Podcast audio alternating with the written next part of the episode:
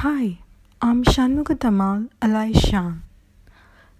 Let me start my first episode trying to take my name as a reference to explain what is content writing. My name is Shanmuga Tamal. More often, people struggle to pronounce my name correctly. Most of them don't have the time or patience to address me by my full name.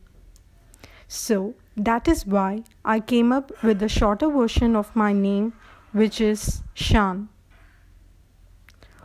What does it have to do with content writing? You might ask. I'm getting there. We have short form and long form content in content writing. Consider my name Shanmugatamal as a long form content similar to blogs, case studies, and white papers not everyone have the time or resources to read long form content. Only people who are interested to make meaningful connections with the brand will spend time on long form content. So, you need to consider them as your brand asset. Now, for short form content. My ally Shan is similar to the short form content that you read on social media posts and Google Ads.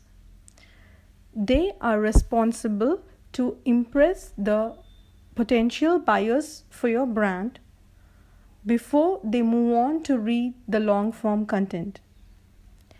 It gives a first level introduction to your brand but keeps the information crisp and clear.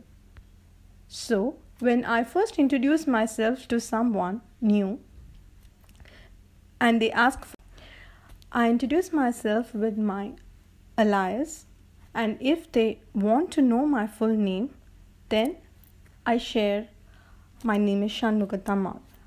So, this is the same concept that we use in digital marketing also. First, you create an interest in your potential buyer's mind with your short form content and then gradually introduce them to your long form content if it interests them.